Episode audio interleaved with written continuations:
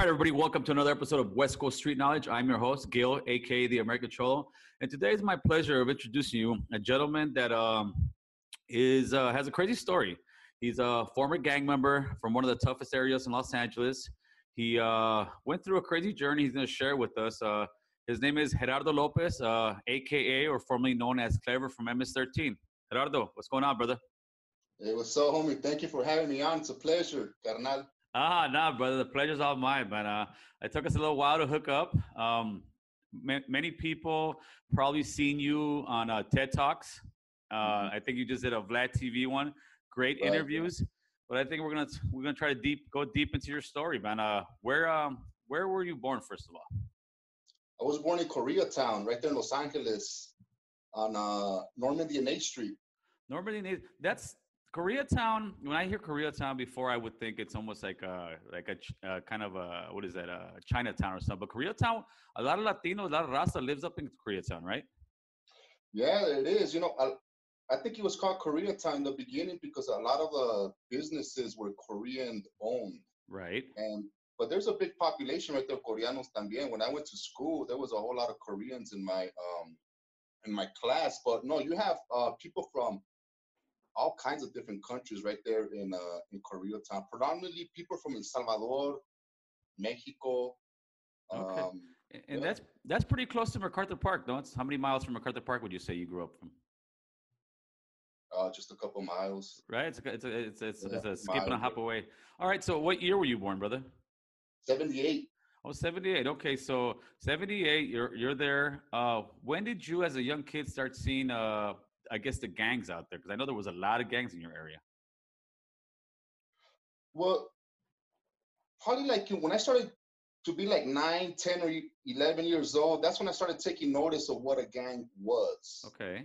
Right? You know, I mean, I used to hear shootings and uh, all that stuff and see violence right there in my neighborhood. But to know what a gang was, probably when I was like 9, 10, or 11.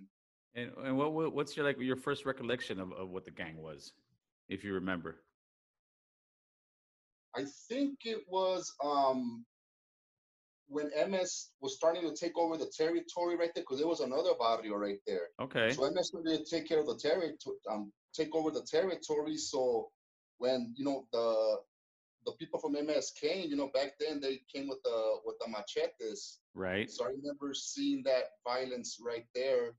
Um, but that was first, you know, firsthand. But even before that, you will see cholos fighting against each other in different Right. spots of the neighborhood también. So you hear shootings and see fights all the time. You know, it was a normal thing. Right. So let's dive a little bit into the history of MS for people who don't know who about MS. Where did MS actually originate? Right there in Los Angeles. Right there, and and was it uh was it uh the I mean you hear a lot it was they said from the Mexican gangs trying to bully Central American Salvadoreños and they just kind of started getting together. Is that is that what it was? Well, it, it was um, you know, you have your your regular Mexican or Chicano gang right there in Los Angeles, and when these uh, guys came over from El Salvador, um, it was a different dialect. You know, the accent is different. The Salvadorian accent from the Mexican accent or or anything like that. So when they went to school, they were being bullied by different types of of of people, not just the Mexicans, but all different races. You know, because they were the the minorities right there. Right. So they started, you know, and and in, in elementary, a lot of them didn't, didn't even want to say that they were from El Salvador because now they were embarrassed to to speak the the dialect Wow. of Okay. it. So you know, as they started going to junior high, it was the same thing. Then high school, they started saying, you know what? Let's just form our own stuff, and that's when Mara Salvatrucha stoners came upon. But it was mainly like a group of stoners that went to these uh Metallica concerts to smoke weed and um and get high. Right. And that, that's and that's what I heard. And then from there, it just grew and grew and grew to what it now we it's kind of known, I guess, as one of the world's most deadliest gangs. I don't know how true that is, but I think that's more of a political thing that we'll get into a little bit later. Now, so so now you're 9, 11 years old. You're living in your neighborhood. You're starting to get infatuated by the gangs. Talk to me how you went from that innocent kid to now becoming a member of MS13.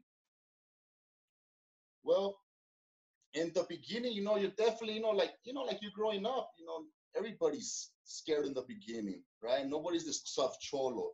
You're made, you know, as, as time goes on, you become this tough cholo, Yes, sir. right? And, and and you start to to see the lingo and and walk the walk and and talk the talk. But in the beginning, you know, I saw the the MS people, and sometimes I used to get jacked for my stuff. You know, it was MS territory. You just Right. Jack, and you go to another barrio, if you say, "Hey, you know what? I ain't from nowhere," you know, nine nine, the chances are that they're gonna they're gonna jack you also, Right. right? Right. So it just consisted of um, me not wanting to be jacked anymore, right? Right. And then I saw uh, the guys from MS; they had respect, power, and pride right there in the barrio, Right. and that's the shit that I wanted. You know what I'm saying? That's right, the shit that I want, and I said, you know what, man, I want to be just like that. You know, I don't want to be punked in my in my own neighborhood. So when Right. you start getting, you got tired of being punked, and also it's, it's almost it's also that sense of belonging, of wanting to be a part of of uh, of something. Yes, And sir. back then, you know, if, if you tell somebody, and you're not from the and you tell somebody, hey, I know so and so, and the people from that neighborhood, if they know a person, that they, they let you slide, right? Yeah, of course. So I wanted to go ahead and jump in. So when somebody said, "Hey, you know what? I know clever," they could leave them, uh, you know, let them slide, like my carnalito also, right? So they could get that that free card to walk around the neighborhood, um, too. But it was predominantly, you know, what I felt out was respect, power, and pride. And that's what I wanted, homie. Right. But after after you joined the gang, how quick did it uh, take you to learn that? Okay, now I got I, I'm I'm part of this hood. I'm part of the barrio, but now, and I have a I have a lot more enemies now. right? Yeah, it was like that, homie, because there was a gang, there was a gang of audios right there. Yeah, brother. there was a time where um you know even before i joined the the barrio you know we had like those little tagging crews going on Right. and there was this time like in the early 90s where um a lot of taggers started getting jumped into the to the barrios and there was a lot of barrios coming down on us in a certain street and said you know what you guys are gonna jump into our neighborhood and we were like nah because it was you know we're pretty much hanging out right in the ms13 territory right. and then we made the decision, but as soon as we got jumped in, me and the homies, it was two homies, we got jumped in, and um everybody found out like, oh, these fools got into MS and Right, right. hell nah. So now it was on, right? Everybody started coming down on us, but now we weren't scared to go against the Vargas because now we were from the from from MS. You Now back we were fighting back, so we weren't. We were like, "You're not gonna come down and punk us anymore, right?" We felt that sense of, of, of respect, power, and pride. But after, but when we got jumped in for a week, you know, there was a few, there was a couple of us that we like, man, homie, we made the the bad mistake because now we could chill in the MS-13 territory, but now we can't freaking go anywhere else, right? To go tell anybody else because all the other barrios know where we're where we're from now. So it was almost like a marriage. It was almost like a love and hate relationship. When you get with a nine, you get with her in the beginning, and you're like, oh man, you know this. I didn't know this high nine. You know, it's not gonna work out. And then it starts to work out, and then you start falling in love with this nine, and then you start willing to die for this nine. You start willing to do anything for this person, Right. and that's right. how me and MS13 work. Right, but it, it, I mean, your name clever. Um, I think to a point you were a clever guy because you kind of knew at a young age, hey, dude, I think I'm making a mistake. But you know, by that time you're already into it, right? And you just you're just going with the with the flow. Yeah, you know what, homie? It was um it became an addiction lifestyle after it. Then it was just a it was just a flow. And before I used to get shot at, right? I used to get into some fights before I was from MS also, Right. you know what I'm saying? And but when I got into the barrio, then it started to become nor- more normal, more normal, more normal. Where after a couple of months or like a month, it was just another day at the office for me. It was just like an everyday thing, you know? Right. And it was it was a it was a war zone out there. I mean, you if you can name some of the gangs that were out there, I mean, off the top of my head, I think uh, you had you had drifters out there, you had 18th Street out there. Uh, what else? What else, what other gangs were out there? So you had Drifters, 18th Street, you had a slime, you had Playboys, you had um Mid City, Right. right? You had all we had you know Clanton and people that was you know going towards more up that way. Well, those were the surrounding barrios um around us. And- And, the trippy part is that some of us that um that we got jumped in, you know, some different taggers got jumped in and everything. Right. So we knew each other too Right. right? We knew Yeah. each other like Spartans that got into Playboys. I mean, we were legitimate friends and everything. And um, now we had to bang against each other because now we're much. from different barrios. Right. And you guys knew each other, so it was kind of easier to know that's my enemy now. Yeah, exactly, man. That's uh, that's exactly how it went down. And uh, how many, how, how deep were the gangs back in those days when you were out there? I mean, if on let's say on a Friday night, if you're driving to an enemy's neighborhood, how many guys could you catch outside? Man, there was a gang of everybody was deep back then, man. You know, there was uh there wasn't too much to do in those barrios, you know, like youth programs or you know, something that will keep you away from a gang. So every a gang of people wanted to to um to join the barrio. Everybody wanted to be at a party. Right. Everybody wanted to say, hey, you know what, damn, that's my homie Clever, that's my homie Smokey or Flaco and this and that. So there was a gang of people all the time deep in all kinds of different um in all kinds of different neighborhoods. You know, it was almost like it was as deep as the party line. Remember the party line back in the day? and he talks shit at the party line, homie. Where you from? it's on the party line, homie. That's how the that's how the street uh That's how the streets were, man. That's how the streets were. The only time when the streets weren't as deep is when they came out with this Fox News channel when they started like promoting like the tag banging and the yeah, gangs. Yes. You know, everybody at 10 o'clock, homie, all those streets, they were clear for that hour, man. Everybody went home to to watch to see if your oh, body was on. Oh, is that what they were doing? That's right. That's right. So, um, so you you you you're in, you're in the neighborhood. How how often were you seeing? Because like I said, that area was just very highly gang activity in there. How often would you see funerals going on, not just in your neighborhood, but other? You would hear of other guys dying out there during that '90s era. Oh man, you know, in the beginning with my homies, it was um, you were in shock in the beginning, right? right. But then again, I remember being um, people dying right before I even joined the neighborhood. It was just it, it, it just happened in the barrio where there was gangs or not, right? It was just violence. And um, but yeah, I remember going to a lot of funerals, a lot of enemies. You know, you see you see them walking around with the with the homie on the shirt, or you go to school and they're wearing somebody's brother or somebody's sister um, died, but people were getting popped just left and right, homie. And that became a normal too, right? Seeing people die in the beginning for me, it was like, man, I was just with the homie yesterday. I just talked to him. Right. And then after a while, when the people just kept dying and dying, it just became normal. I wasn't even shocked anymore. Not that I didn't care, it was just normal. Right, right. So so when did you start now make a transition to uh where you you I saw you at a young age, man. You're on the Geraldo Rivera and you're as a young guy actually started becoming somewhat of a mentor to young kids to try to pull them out the gang life. How did, how did you get to that transition of life?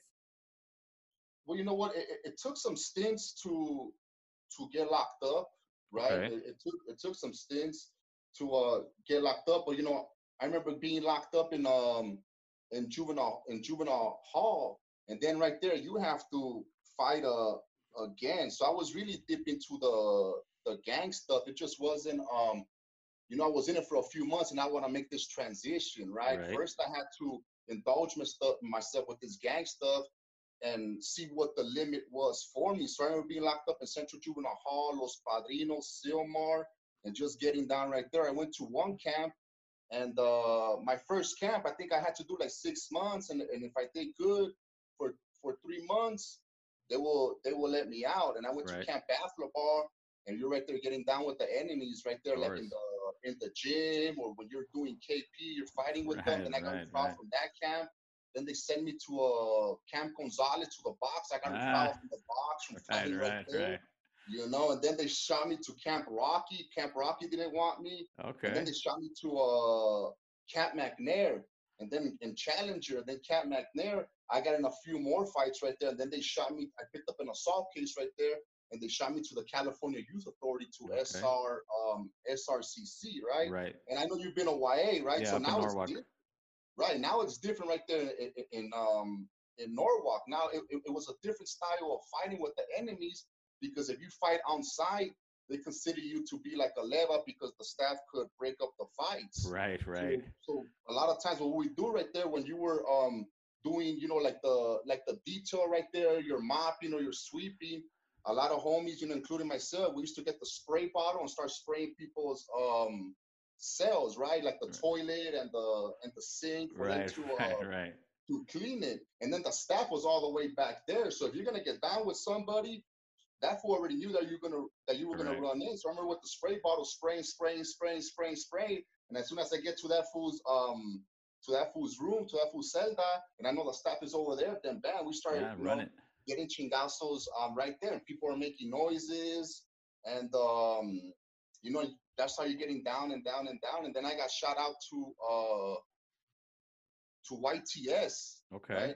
I was 18 and they shot me to YTS, and I was like, man, homie, how the hell are you gonna shoot me to YTS? I thought I was gonna go to Ventura where it's. You know what I'm saying? yeah, of course. But like me, the first shot, you're not even gonna send me to El Paso or you're yeah, yeah. send me to You go YTS. And they were like, yeah, you gotta go. You got too many fights over here. And then you go to YTS, homie, you have fools on swole. I was like, man, did these Yeah, motherfuckers work here, homie, or they locked up here? Yeah, you got the You grown ass man over there. There was some grown ass man, homie, with the brochas and you're like, what the hell? How old are these fools, man? Like 24, 23. Yeah, like one of the youngest vatos there. I was like, I was like 18 years old. And Right. and then when I got there, it was kind of like a different stilo because um I saw MS member homies, like my older homies right there, you know, right? they were talking to 18th Street guys. They had Yeah. already been through Nelles, they had already been through Paso, they Right. had already got down 10, 15 times with each other. Right. So when I got to YTS, it wasn't all that. Um, it was starting to slow down, gangbanging wise, and it was more of raza, um, more of raza unity. right. it was more racial boundary lines over there, is what it was.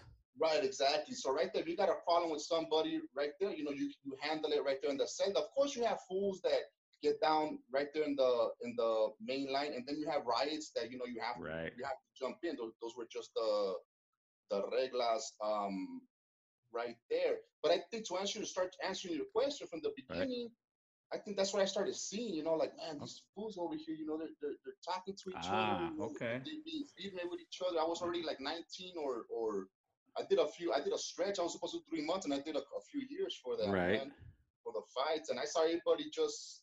You know, I saw. th- That's the first time that I saw the camaraderie between Right. um between raza, right? And um and then when we went to uh to the the counseling sessions, Right. Yeah. Yeah. person that's supposed to write down your stuff for the parole board and everything like that. Um, I remember going into one of those counseling sessions and I was clowning around. I was clowning the the, the therapist. I even threw a chair to get Right. a reaction right from everybody. right. Right. And Right. and everybody was kind of shaking their head. You know, everybody was older, you know, they're like 23, 24, whatever. They were all M numbers, right? They were like, Right. I don't were down for, for murder. They would they had 60, 70, 80 years. They were just waiting to catch the cadena to Right. the pin, you know? So during that time, you know, I thought people were gonna laugh. Like, you know, in camp, that's what you did. In juvenile hall, that's what you did. But the next time I came to the to one of those to one of those juntas again, those therapy sessions, Yeah. I just sat down. I didn't say nothing because I wanted to see everybody's stilo. And the stilo from these older fools, they were just right there. They had a mouthpiece on them, homie. They could be some. They could have been some motherfucking politicians. Right? I was like, yeah. what man. the fuck? They were answering questions like like they already did these therapy sessions thousands of times, right? They could have ran the class if they wanted to, Yes. but it consisted right there in those therapy sessions of who could have the most game. A gang on were lying, lying like a motherfucker. right. Right. They didn't even have to lie because they were doing life. But between them, that was their competition of who had the best mouthpiece to convince the therapist that damn, this fool could talk. He's very Right. educated. He's very smart. Right. so when right. it was my turn to talk, you know, it was like that movie Will Smith when he says pass, right? When, when you know, he's like the superhero and shit. Yes. Yes. Like Yes. pass, and I was like, yeah, pass. But I saw everybody talking little by little. I started talking. I started seeing what these fools um were were saying. Right? They were just smart. Right. And then when I was going to parole board, I remember asking one of them, um, "Hey, homie, um, you know, if, if the parole board asked me, are you still from MS? I mean, I'm still from it. You know, I'm still gang banging." I told them, um, "What am- what should I tell him?" He started laughing. He was like, "To the vent." He was like, "Fool, you better tell him you're not. You're not gonna go home." right. Right. Right. Right. Hey, hey, homie, and that's the first time that I heard myself in the parole board saying, "Nah, I'm not from MS." Right. Right. You know, and then they were all like, "Wow, you got you, you don't you don't have so many write-ups. How did you change?" And I think a lot of the stuff also, you know, it, it was an unfortunate situation también that happened because when I was right there in YTS, um, there was the staff lady. she got killed by one of the inmates, right? This was like in 95, 96. So what he did, he was folding clothes and he brought her to a laundry room and he choked her out. And he that. back then that's when the trash bags were, were were black, right? You couldn't see through them. And he threw her in the laundry cart. And one of his homies, you know, helped her, um, you know, helped her throw in the laundry cart. And they told one of the staffers, "Hey, we gotta throw out the trash." So they threw out the trash, and she was in the laundry cart. And the next day, you know, her husband, um, I think that's what that's what I heard, that her husband calls and say, "Hey, you know what? My wife didn't come home today." right? She didn't come home today, and um, so they start. They put us on a lockdown. They start checking for body parts in all the celdas, right? They put us on lockdown. They start checking for body parts, and then the Pomona dumpster, because this was YTS in Chino. The Pomona dumpster calls and says, "Hey, your, I think one of your COs is right here, right? She, she was in her outfit." And we went on lockdown. They shot all the M numbers out, you know, and it was a fortunate situation that happened, you know.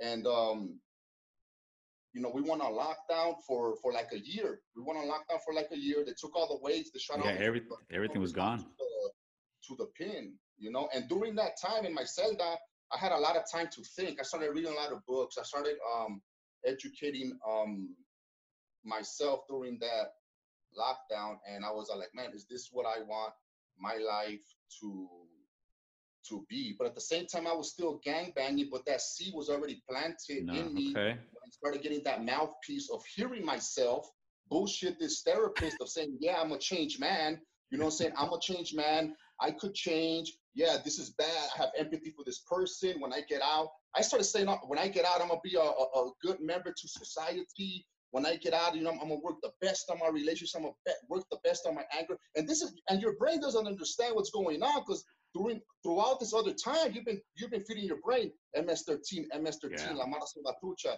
fuck my enemy, and what's this for looking at? What's this for looking at? So now when you started to feed your brain all this other um, information, it starts to expand, right? It doesn't know Yeah. that you're lying, right? So when I got out, you know, I was still gang banging though, homie, and I was still gang banging. It took a few more violations Right. to uh to come out, right? Feel uh, to uh I got locked up. I went back to YTS for a couple more years. Okay. I went to a Centro to a, a drug rehab for like six months. Right. And then when I finally started to decide to get out, is my homeboy um, Alex Sanchez. He was from he was an OG from the barrio, and he started to talk about Homies Unidos, right? The organization that I work with now. That's right.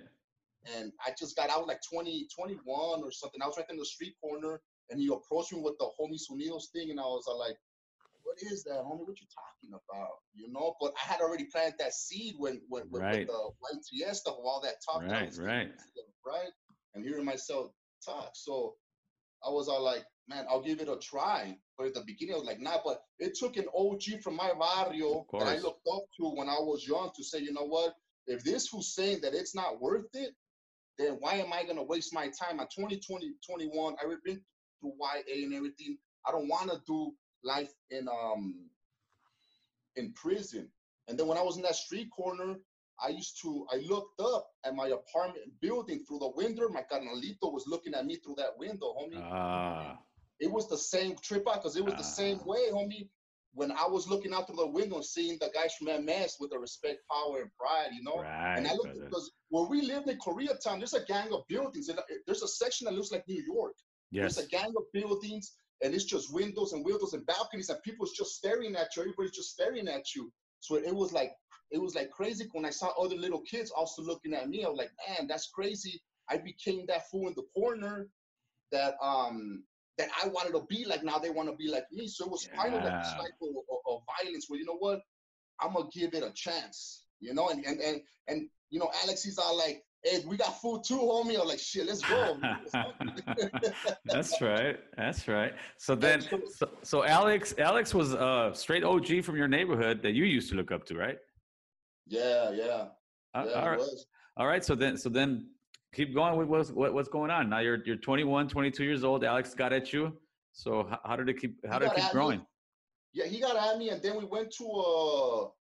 So it was in a in, in a basement in a church. You know, it didn't have no religious affiliation or nothing. It was just a church that let us use the the the basement, and it was like the same circulo from YTS, the therapy session. yeah, I was like, yeah, oh, I got this shit, homie. You know, I started right. leading the group. You know, what I'm saying? I started leading the group. That's You know, right. because this is the people's first time, right? And there was people, there was like movie stars, like actors that came and they were teaching us like poetry and um and all kinds of different names. They they had these games like Cat Wants a Corner. It was like musical chairs. Like, man, I ain't playing that shit. What you mean playing Cat Wants a Corner, homie? It, it was just I had to name it.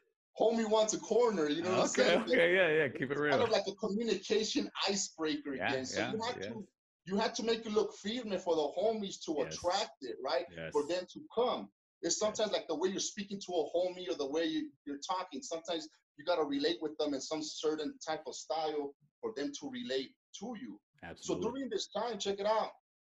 There was these um there was a gang of white people that came, you know, to the group. And that was the first time that I saw white people in my neighborhood that weren't cops or weren't teachers, right? Right. Or or um weren't there to tell us, you know what, you guys are bad. You know what I'm saying? So we started expressing ourselves without using drugs and uh and violence. And all of a sudden everybody wanted to hear your story. So that respect, power, and pride that I got in the barrio, I uh I started getting it when at a young age. It started taking me to like colleges to go speak. That's you know what I'm saying? There was this guy. His, his name was Tom Tom Hayden. He was a senator. You know what I'm saying? And he was married Wow. to this to this famous actress, uh Jane Fonda. He passed away, you know, a, a couple of years ago, unfortunately. But I didn't know who he was. You know what I'm saying? And he uh he told me, "Hey, clever. I I saw you speak. You know, I want you to come see me. You know, I want to take you to uh to come chill." And I'm like, "All right." So he took me to this. It was like this auditorium. and There was a few thousand people, and I was like, "Man, who's this fool?" You know. Right. And I knew who he was, but I didn't know his, the extent. He was like a 1960s activist. You know what I'm saying? Right. That um, he did a lot of a lot of good uh, political stuff for for Democrats and you know Right. people like that. So when he was speaking, there was a few thousand people, and in the middle of speech, he said, "You know what? I brought uh, before I forget, I brought my my my friend Clever. He said Clever, right? All right. He's uh, so he's identifying with me, right? Yeah, of He's, course. that, he's identifying me, trying to make me feel comfortable. As, as I as, as I turned older, that's what I understood. Right. And my homeboy, my, my friend Clever, he's getting out of gangs and helping other people get out of gangs as um as well. So he put me out to the work that I was starting to uh to do. I wasn't fully about it yet, right? right. But I was starting to do it. And he was like, "Stand up, Clever." And I'm uh, like, damn, you know, I was like, I stood up and the spotlight hit me, and people started standing up and clapping, homie. You know what I'm saying? Like clapping. And I'm uh, like, damn, right there too, homie. I felt a sense of belonging. I felt respect, power, and pride. And I felt all that stuff without having to do something bad, homie, That's or having to go to jail for it. That's right. Right. That's right. So I started seeing, man, what else? What else could I do from here around these um these people? You know what I'm saying? And you know, it just grew and and grew more and more where I started being more about homies unidos and helping other people.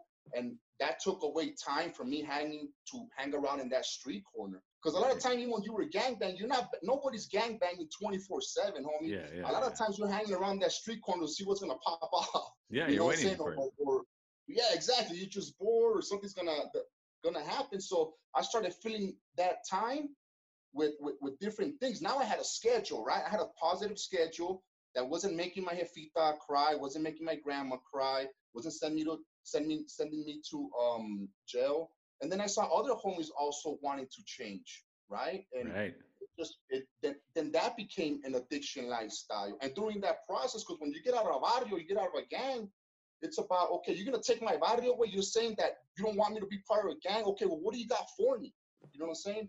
So during that time, it was the homies unidos and the fight. You know what I'm saying? That energy that you have, you know, everybody has that fight within you. What do you want to fight against? It could be a fight, you know, to get your college degree or graduate Right.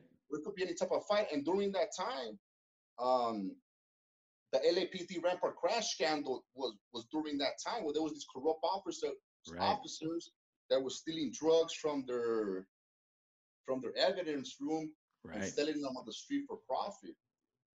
And there was a gang of those hooters that were corrupt in the crash unit that didn't like us, right? They still believe that we, we were from the barrio. And Now, even we were not, I mean, they didn't care. You know now for, didn't for people for people who don't know what the crash unit is, explain to us what somewhat in your best words, what the crash unit is and was. It's a place where people work and live. Its population, increasingly immigrants from Central America, many of whom are undocumented. It's a place where gang life is pervasive. Like I said, if you were in, in Beverly Hills or Brentwood, all you guys would have been known as a club or fraternity or stuff like that because of the way you look. You're known as gang members. All the violence, they gotta blame it on somebody. In a church basement, inside the Rampart Police District, a group of young people are fighting to change their lives. But they're just a gang with the law on their side. This is Gerardo Lopez. His street name is Clever, and he stepped in as the leader of the group Homies Unidos, Homeboys and Girls United. We want to be a lawyer. We want to be a baseball player. We want to be a, a, a fireman or stuff like that, a businessman. The church-sponsored group reaches out to Rampart Salvadoran gangs. Its mission, to get gang members to renounce violence and find alternatives to aggression. So as a gathering group, we will fight for our rights to let LAPD know that we are not alone. Their poems tell of a conflict they cannot escape. The constant antagonism between gangs and cops that's at the heart of the LAPD scandal. As I walk down the street going towards Normandie, I get stopped by a crash and my heart starts beating fast, just thinking would I get framed or beat up. You would think that a group like Homies Unidos that renounces violence would be welcome, even encouraged by an anti-gang unit like Crash. Instead, they allege they became the prime targets, subjected routinely to harassment, arrest, and abuse. Is he a murderer? No, he's not. He's not a murderer. Alex Sanchez, another person caught up in the LAPD scandal, is founder of Homies Unidos in LA and a former gangbanger himself. He has spent years showing kids an honest way out of gang life. He also swears that at the moment of the murder, Jose was in the church, right by his side. Well, we found out that the homicide actually took place around 8.30. And um, he was with us during that time of the program. I mean, he never left us. He always stood to the last minute. Sanchez tried to come forward to help Jose, but he says the police found a way to make sure he could not. Do you think you're here because you're an alibi witness? Yes. Here in a U.S. immigration detention center in San Pedro, California, Sanchez, an undocumented immigrant from El Salvador, now faces deportation. Alex believes he was targeted, not only because he's an alibi witness, but also because of the work he was doing with the gangs. I was actually educating this youth. And actually, they were, uh, the youth were speaking out. They were uh, filing complaints, you know, the times that they've been harassed and actually beaten up. You became a threat to the cops. Yes. Alex Sanchez's case points to a larger issue. Allegations that crash cops colluded with immigration agents to get suspected gang members off the streets and out of the country. It is one more suspect police tactic revealed by the scandal, and it is against the law. Alex Sanchez is a case in point. And it caught the attention of State Senator Hayden. Clearly, um, elements of the INS have been cooperating for a very long time with elements of the police department in their own little campaign to throw people out of the country. That's what's going on. That's in violation of law, that's in violation of uh, procedure. In fact, the City Council passed Special Ordinance 40 to stop police from taking immigration law into their own hands. Cops are not allowed to initiate an action based on someone's undocumented status. But that is exactly what his supporters say happened to Alex Sanchez. In Alex's case, I think it's that he stands for all that they deny a reformed person, a rehabilitated person, a nonviolent person um, who can actually do things that the police have not been able to do. I believe it wasn't for Alex Sanchez, I would have been in jail doing life, 25 to life. I would have probably been killed. You know, the citizens never believed all your stories about the cops.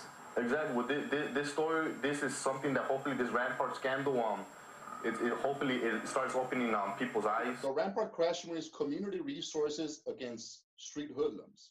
So that's the that's the unit that was in charge of arresting um, gang members, right, or going after the the gang members. Yes, yes, yes. But as as time went on, these guys started acting like a gang themselves. Absolutely. They would they would get black guys that would say Rampart on it with the skull, and they would get playing cards too. Like let's say an ace of spades would consist that you shot somebody, you killed a gang Wow. member, and then you know the the cards of what you did go down the the line. So they got um when a lot of that stuff broke loose was when they shot this guy from 18th Street, and they Yeah. planted a shotgun um, right next to him, and he got paralyzed, and Right. and um, they they try to say that he shot at the Juras, and he ended up getting uh, life in prison, Right. right? And then when this Rampart stuff came out, then um, you know he, you know the this Jura called Rafael Perez, Right. he was the whistleblower right there, and he said, you know there's there's this case over here that um where we framed this guy too, right? And he ended up getting out of jail, and he got like a big million dollar um, Correct. settlement. But there was hundreds of cases, um, homie, that were that were overturned because of the Rampart crash stuff.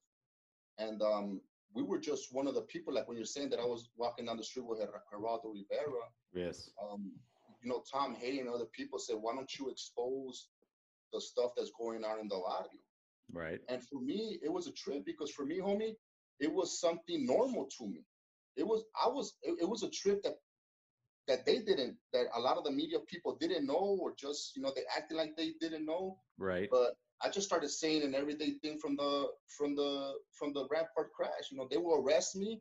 You know, they will take me to alleys and beat me up. Wow. Sometimes, you know, when I was get arrested by the Rampart Judas, they told me, "Hey, Clara, we got a list of gang members from different barrios, from different hoods. We go down that list every weekend, and we say, okay, we're gonna get this fool, we're gonna get this we're Jeez, fools. you know." And they stopped me that one night and say, "Hey, man, you're on the list." I'm like, "Shit, man, what are these fools gonna do? I, I mean, what are you gonna do? You can't run. Yeah, You're yeah, right there. yeah, These fools yeah. weapons and everything. Everybody already. I'm like, damn. So they, you know, they put me in the back, and then they um they're like, we're gonna play a game with you. You know, say let's see, let's see, we'll see you tomorrow. So what they did, they just took me to their station for a few minutes, and uh they didn't let me get a phone call or nothing. And they were all like, "All right, bye, you're gone." Hey, could get my phone call? This was the time there was no cell phones, you know. Right, right. You know, pick me up, and they let me. I mean, that, that station right there, homie. You Oh, got, you got all kinds of different neighborhoods. Crazy Riders, 80s. You're like, damn, homie. Rockwood, you got everybody right there. So it was like it was like that uh that TV show Survivor, homie, just trying to get out of those neighborhoods. Cholo Survivor. huh? ah, Hey, dog. shit. Hey, homie, that thing, that shit was Cholo Survivor. Just, I was like, man, there's no way that I'm gonna make it out of here. You don't have nothing, homie. And every Cholo, homie, you know what I'm saying? Every if you were in a barrio, homie, in a gang, in the hood or whatever, you ran, homie. At Yeah. some point, homie, Yeah, you ran. That's yeah, why of you're probably still here, or at some point, homie, you weren't this tough cholo 24. I mean, there was times when you fear for your life, and you Yeah. when I don't know one homie that got shot at, and that just stood there. He probably Yeah. stood there if he was drunk or high. Oh, he but was I'm drunk. Yeah, macho, yeah, I'm yeah. cholo, and nothing's gonna happen to him. I'm just hell nah. Fools were freaking ducking, homie. Yeah, yeah, You know for sure, everybody brother. was running. So during that stuff, I was like, man, I just get to one point and somebody hits you up and and um, but it was a traquetero, somebody slammed drugs. Hey, ¿qué, qué barrio es usted? And right there you can't say no, you're like la mara la trucha. Right. And he just opens his eye like, damn, this this was lying. And then he saw I had a taca back here before. He was Right. like, oh, okay, espérame aquí. He started whistling, homie. I was gone, boy. it was like a movie, homie. You see all kinds of cars chasing like Yeah, in the middle of the street, hopping fences and everything. So, and and then you pass another barrio over there. You see a bunch of cholos over there. Yeah, Right? yeah. It was in the park, and they see me, and you're all choloed out, and you're running and Oh, they're on you. into- yeah, they were on me. I'm trying to get into taxis and everything. These taxi fools won't open the door or nothing, dog. I'm all like, uh. damn, everybody's just staring at me. These fools are coming. You know, so you're fighting with one, and then boom, you know, the other fool catches up. You're fighting with that fool, and then you're you're running because you can't stay there. You know, and, and Right, continue right. to with everybody. You're gonna get your punches in and get yours in, and Right. continue to run. And you pass right. one barrio, and I remember running through another barrio, and there was a gang of fools right in the MacArthur Park right there. 'cause Yeah, yeah, MacArthur yeah. Park was divided into four different sections with the four different um barrios. Yeah, so as right. soon as I'm running right there, they start coming, and I'm all like, "Damn, what do I tell these fools not to start coming my way?" You know? So I start, uh, you know, in the neighborhood. What's the number one thing that you scream for everybody just to start running? You start screaming, "La oh, Jura." homeboy. five oh,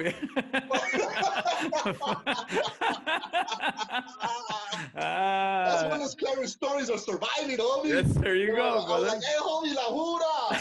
And they're like, go, there we go. They're like, gracias. Ah, that was the safe word. Say la jura, that fools ran. it Oh, was the funny. same words. And you know what? It, and then I ran to my neighborhood, and you know, MS is big, and you know, as soon as you run to one neighborhood, Right. they were like, "Oh man, it's safe now." It was like shit.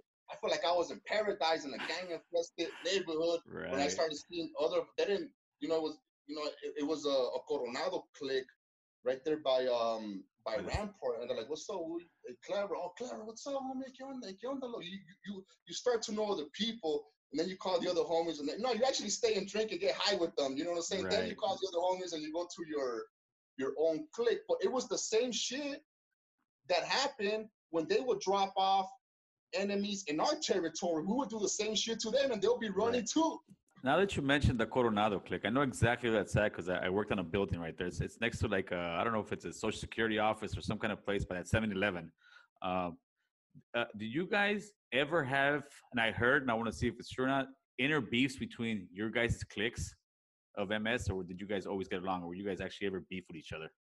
No, I mean there was a there was a big war between MS in ninety um I believe it was in ninety five. That's when I Okay. was in YTS. All right. And there was a war um between some some street, right? Right. You know, some fools were about dealing dope, other Right. fools weren't about dealing dope. They were just about, you know, gang banging and representing Right. and the certain clique, it wasn't their clique, you know. So a certain clique came and said, you know what, go to your clique.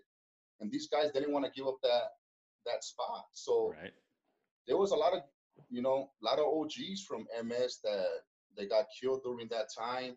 There was a lot of um, you know, people that got arrested too. You know, people got arrested for those um for those crimes. So that and there's people that just stopped gang banging. You know what I'm saying? They stopped gang gang banging because they didn't want to be a they didn't want to kill another another person from their own body. they didn't want to be part of the Civil War. Yeah, exactly. You know what I'm saying? From from from within, you know. And you're in YA and I'm hearing all this stuff that's Wow. um wow. So that's going happen. on. Clicks are just going at it against clicks, you Wow. know. And um and I'm like, damn. So when I got out, um the stuff had already zimmered off and people were getting along. Before I got locked up, you see, you know, at a certain street corner, you know, 9, 10, 15 homies at a certain Right. block. Then when I got out, it was one or two homies um just just hanging out sometimes. The rampart used to stop me and say, damn, Clever, what happened to your to your neighborhood? That that um that guerra that you guys had between each other killed it off. And I was like, damn, that's that's true. And then the war on gang happened. The, the war on gangs when the FBI did the war on gangs Right. You know, like in 2000 or something, they needed the perfect villain. You know what I'm saying? They needed the perfect villain, and I think that MS was that villain because they had the face tattoos. You know, it was predominantly people from um, from El Salvador, right? It, it originated in Los Angeles, but there was a lot of Right. people from El Salvador.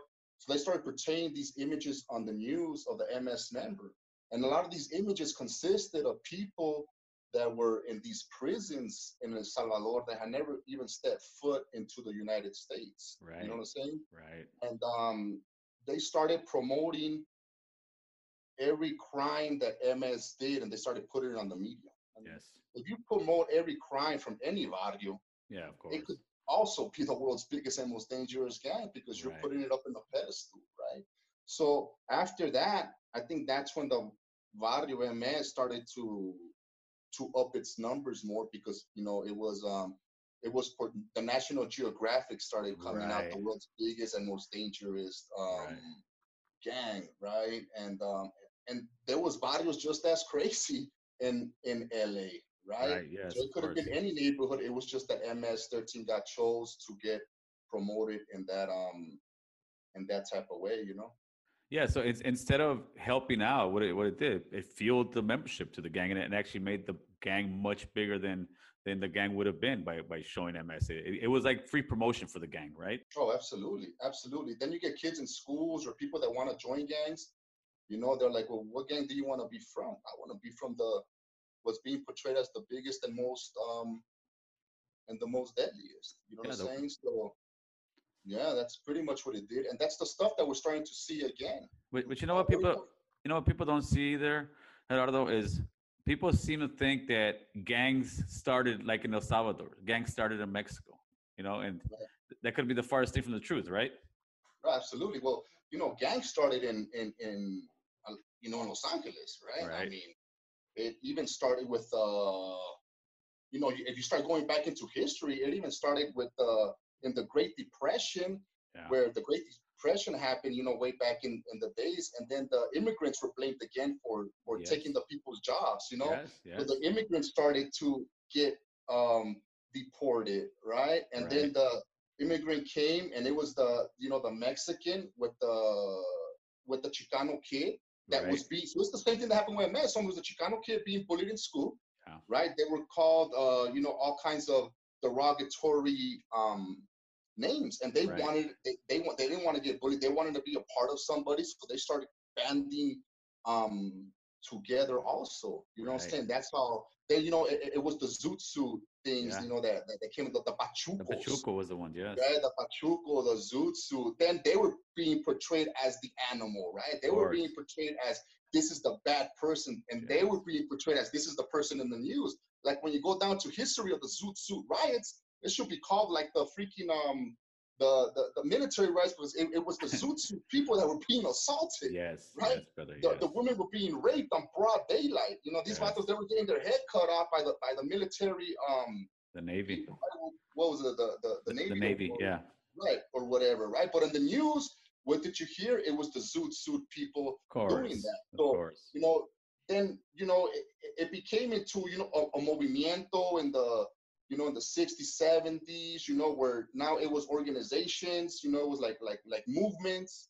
And then these movements started to um, getting infiltrated by the FBI, right, by Yeah. the government. So they started locking up all these leaders. So now you didn't have no leaders within the, the barrio, the neighborhood. right. They locked up our dads, right? They locked up our leaders. Now we started making our own shit up, right? Right. Now we started making um our gangs up, right? It was Right. almost like the children of the corn, you know what I'm saying? Or, or the Lord of the Flies, Lord of the homie, you know yeah, homie. You start doing your own things and you start saying, you know what? Um, we're going through the same struggles, you know what I'm saying? But your barrio is different from my barrio, right? Your tattoo or the letters are different, and you're already living in poverty. You don't, you have no feria. You probably grew up without a jefe. You know what I'm saying? You have a single mom that's on welfare. You got all this stress already of trying to choose your identity of who of, of, who the fuck am I? You know what I'm saying?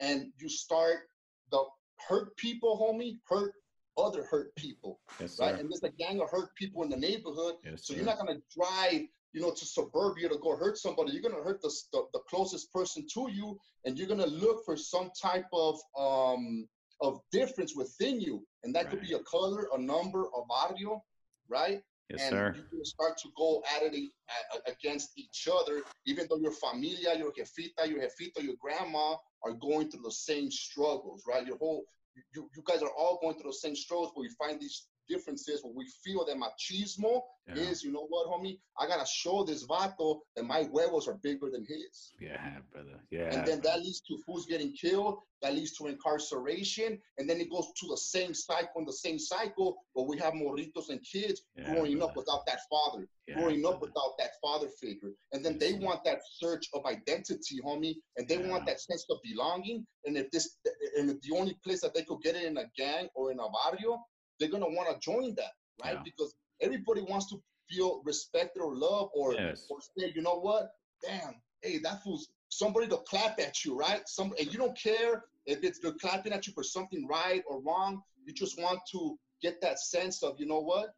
That fool knows that I'm alive. Yeah, yeah. You, you want to be you want to be acknowledged, brother, and whether you're gonna be acknowledged by you know graduating a school or going to the joint, you're gonna you're gonna take what you got, what what the what the neighborhood's offering you. And unfortunately, back then the neighborhoods weren't offering anything to any young guys like you and I. Right, exactly. Exactly. Let's get back on track here. You you, you no, no, that's great stuff, brother. Um, you, That's, and my story goes to different rabbit holes. No, man. we- yeah, we got to. Like, We- hey, Clara, where you where you at? homie? we- like, okay, we- what's the no, no, we, we got to, man. But the thing is, we're barely chipping away at this thing, man. So there's a saying that says, uh, "No good deed goes unpunished," man. And that that's a saying that relates to your life 110 percent, man. You so now you're going through all this shit. You went to YA, you went through camps, you you're going through this. You come out after your neighborhood was was uh, having their own civil war, but now you got somebody else that's on you worse than anybody else, which is the the Rampart Police Department. You you guys get into a lawsuit with them. Talk to me. What what happened with that? You guys end up suing them as the Homies Unidos. Yeah, so we ended up suing them. You know, they kept, um, you know, they kept beating us up. Um, when we go to the Homies Unidos meetings, um, they would, they would try to wiretap the meetings, or they would try to hide in the basement, like in the closets, to surveillance what we were, um, what we were doing, right? Right. Um, it wasn't. I mean, Homies Unidos was being more sought after by the Rampart crash than MS. right. You know what I'm saying? I'm like, and that's when a lot of homies, a lot of dangerous minds that could have became positive minds. Some of them left the program because they're like, man, these fools are harassing me more when I'm not gambling, gang banging than when I was, Wow. right? And sometimes I felt the same. También, you're trying to make this change, homie, but you continue to be punished for what you did in the past. And I was no angel, homie. I did some shit. I got arrested for it. I did my time Right. for it, but it's the stuff where what happens when you start to change. And we got a lot of media attention. The Huda say, clever, you know, this media attention is going to run out and we're going to come after your ass. Oh, wow. And the media attention ran out, right? I came out like a Time Magazine, Newsweek, Geraldo Rivera. The media attention ran out, Yeah. and these was just parked outside my pad. I'm like, damn. And during that time, we had this lawsuit going Right. going um going on. They arrested Alex Sanchez. like, you know what? If we get rid of this guy, that's the end of homies. And and you know, like Alex Sanchez being the guy, the OG guy from that used to be from the mess, they got me. You know, they helped me get out. So they tried to deport him. So we started protesting, and they ended up letting him out like after eight months. And when he was getting out, I'm like, you know what? I think I'm a bounce. I had a homie that lived in Colorado, and uh, and I bounced over here to Colorado with my um, my son was like two, and then my my ex-wife also, and I thought that was that was that. And we ended up winning the lawsuit. You know, I was over here. You know, the attorneys were just you know keeping me in the in the loop. Right. But yeah, I went to school, and then I I got a degree in criminal justice. But uh, it it didn't end there though, uh, Gerardo. You you moved to Colorado. There was there was a buddy of yours that ended up moving over there to Colorado too. No, uh, a police officer. Yeah. Well, this is the thing. He's like, which buddy? yeah. Going, we're going into another, yeah, but I Yeah. hear you. Um, yeah, so I moved to Colorado, and um, so I was already on FBI investigation when I was coming out of those uh, TV networks on me exposing the Rampart crash. Really? There was a, yeah, there was a study being done, but I forgot what university it was. But of the people that got their criminal cases overturned because of the Rampart crash scandal, Yes. I think there was like 90 something percent got rearrested, right? Right. Right. And, and it's a good thing to check. You know, I wonder if it was, you know, rearrest just because they got a rearrest or did they also get framed or was it retaliation? Right. now it was right. now it was re- retaliation, right? So there was a cop that came to to Colorado to follow me in 2000 and um and two, and you know he just started investigating me, but he didn't he didn't tell the wiretap judge before they started wiretapping my phone that they followed me over here. You know, he just said that he got news from an informant that I moved over here in 2006, right? And in 2009 he said he said that's what I was on a three-year investigation. But the reason that he hit all those other four years where I was here was because I wasn't doing nothing. You know, I didn't come over here. That was said that I came over here to start MS-13. That I was the leader of MS-13, right? That I was Right. shot calling hits in prison, you know, in different states from um from MS. So it's crazy, right? Like you get out, but these fools try to pull you back in and say, "Now, Yeah. homie, you're not, you ain't stopped gang banging yet. Right. right? Right. Ain't nobody from MS ever sweat me. You know, when I stopped gang banging, Right. it was a lot of times was the government was saying, nah, fool, we still need you. We still need your face to say, you know what, this is the bad guy. You ain't done yet. Right. So pretty much on paper, that's how he made me um made me seem. And then I got locked up and um I was getting out of my my job and you know they closed down a highway and the US Marshals and the feds Oh shit. uh, yeah, they arrested me. Like, what the hell? What's up? Like, oh, you got a federal warrant. I'm like, federal warrant? I didn't know what the hell that was. Right. You know Right. And I was, and then they were all like, well, you got a federal warrant, and then they went to interrogate me for like, like six, seven hours, I think. Eh, But at this time, you had no clue that you had been wiretapped for so many years, did you? No, nah, no, none of that. The thing was that when I was in, in court, they had they only showed from 2006 to 2009 my Right. wiretaps. They hit all the other wiretaps um, before that, because you know, and the reason that they that, that they continue to you know wiretap me arrest you was because this was the most um, this was the most expensive case in Colorado history to um, the resources that they put in it. You know, they had Right. freaking jets following me around. They had a helicopters. I was doing carne asada. I remember seeing just freaking all kinds of different planes. They had all kinds of people just following me around. Oh, and they spent shit. enormous uh, amount of uh, of resources. And then when I was, you know, when I was locked up, they said uh, I was facing 48 years. Oh, You know, wow. and I was like, 48 years. I'm all like, God damn, what the hell did I do? And I started reading my my my indictment, and I was like, this gotta be a mistake. Right, right? of course. my attorney, he was all like, "Hey, just take a. I could probably get you about 15 years or 10 years." That's when they didn't look at the case. I'm like, what, what the hell for what? Then I started looking at the indictment, and this fool, this cura that, that followed me to Colorado, Yeah. he he was investigating this other um this these other fools that were allegedly slanging drugs in a Right. city out here called Aurora Okay. and they were Central American. So what he did, he converted them into MS-13 members, and all the dope that they found on them, he put that stuff on my indictment and said that I was the leader of that stuff with the other, with the other alleged leader of that Oh, ring, wow. um, that drug ring right there. So he com- he went to the grand jury and said that they were MS-13 members. And when I was in the feds and I got locked up, they came up to me, the, the guys from the other indictment, Right. like, hey man, we ain't from MS. They didn't know what the hell was going on, right? They're like, hey man, we ain't from MS. And I started laughing. I know were, some of those fools were from 18th Street, right? Right. From different barrios, but they got they were mad. They got converted into MS-13. Um, they got converted into MS-13 members. What was your connection between those guys and you that the that the feds tried to say you guys were uh, in cahoots with each other, that they were from MS? So the connection was there was this other former MS-13 member that was the brother-in-law of the guy that was number one from the from the al- other alleged trafficking right. Um, ring, right? So he connected us. That was the That's only connection you guys had. That's the only connection that we had. We ain't, in, in, in the 19,000 wiretap calls that they had on me, there was never a call between me or them. As a matter of fact, there was never a call from my indictment to the indictment over there. They even started bringing lifers from MS from Pelican Bay there in the SHU just to make the indictment look good and bring one of my Wow. Wow. Right? And they were saying that I was trying to that I was shooting drugs to Pelican Bay State Prison. That I was doing this, and I was like, you know, I was like, first of all, you can't even do that because when somebody sends you for a package, for you to Right. put some type of a a package, you, you don't do the package. You, back then, you know, Right. the, the format had already changed. They send you a slip, you know, you sign it or put some money, and then they shoot it to whatever warehouse and they shoot it to them. So I got Right. that one, I got that allegation dismissed easy, you know, but it was just the amount of stuff that they kept putting and um and putting on me. And and then the wiretaps, it consisted of me because every 30 days the the feds need a, an incriminating wiretap on me Right. to continue wiretapping your phone.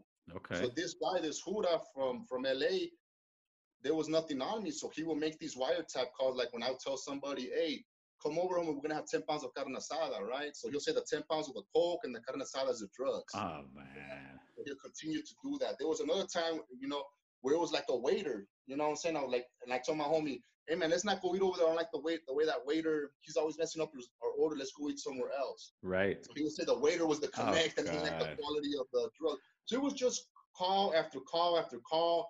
There was another call where I was stopping a hit from taking place. You know, it's clearly right there in the wiretap. He said that I was going to LA to carry it out, right?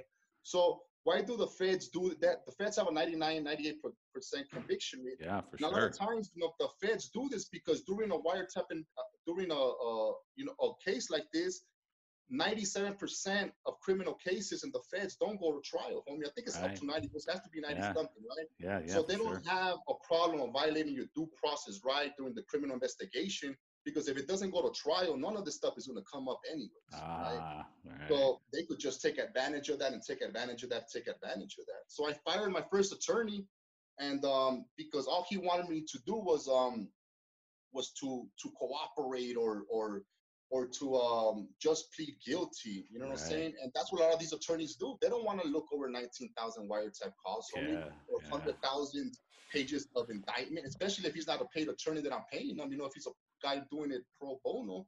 So they just want you to plead guilty without without even looking at the case. So I was like, nah, homie, I gotta find my case. So Did, did they ever uh, send any kind of informants to try to buy drugs from you, sell drugs to you? I mean, yeah, so check this out. So that that one friend that was from the other indictment, he used to live in an apartment building, and um, he uh, the feds they were already watching us for years, right? They're just waiting to see how the hell they could get us in some type of dope deal, right? Right. Which was hard because we weren't, we weren't dealing dope. So right? they brought an informant. They put an MS uh, tattoo on his stomach. No you know, and he- way. yeah, and he came to the to that fool's crib, and you know that fool's crib. We used to go sometimes to watch, you know, um, to you know drink, chill, you know, watch the just Dodgers. on Chill with the homies, man. Chill with the homies. Yeah, just chilling. You know what I'm saying? And it, it was homies that were calmados. We were all working, homie. We had Yeah, already yeah. been here before we got indicted. We had already been here for seven, eight years. Some of these fools Right. have been there for ten. You know what I'm saying? There was no trace of any MS uh, stuff going on. It was just homies que ya estaban calmados that we were out and we, we just chill. You know, have Right. carne asadas. You know, Of and course. just chill with, with the kids and everything. You know what I'm saying? But they believed that something else was going on, or they wanted to make it seem believe that something was going on. So this informant came, and I was like, man, the next day this fool had an apartment. He already had furniture. Ah, What the hell? And he came up to me. He was like, "Hey, Clever, like, what's up, man?" And he, you know, oh, this is my, you know, some guy presented to me. This is the homie Clever. Like, what's up? He was like, "Hey, man, you know, yo también estoy calmado. You know what I'm saying? Um, I'm not gangbanging. I just want a job. You know what I'm saying? I'm like, all Right. right, you know, we'll, we'll hook you up.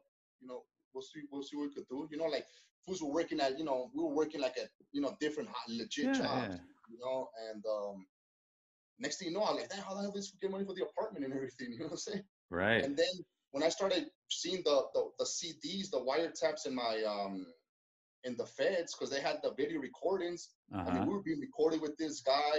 Um, um, we were watching baseball games like the Rockies. the Mets. Ah, there was nothing going. They got a bunch of recordings of us Right. doing carne asadas, eating and drinking beer, homie yeah, yeah, just bullshitting. And, and doing the family thing también, you know. So so this vato continued to try to get dope off of me, you know. And I was telling him, nah, homie, hey, thought you said you Wow. wanted a job, you know. So he got into the other connection, and and and the other guy from my indictment presented him to the alleged other guy over there Ah, from the other indictment. So Gotcha. supposedly, allegedly, you know what I'm saying? I, didn't, I Right. never met the other guy either. They started, you know, they started hooking up, right? And then in the wiretap thing, one of the stuff that I brought up was if this informant continues to is continuing to ask me for drugs and I don't have any, why doesn't he just ask me if I can't get none from the other dude? You know what I'm yeah, saying? of course.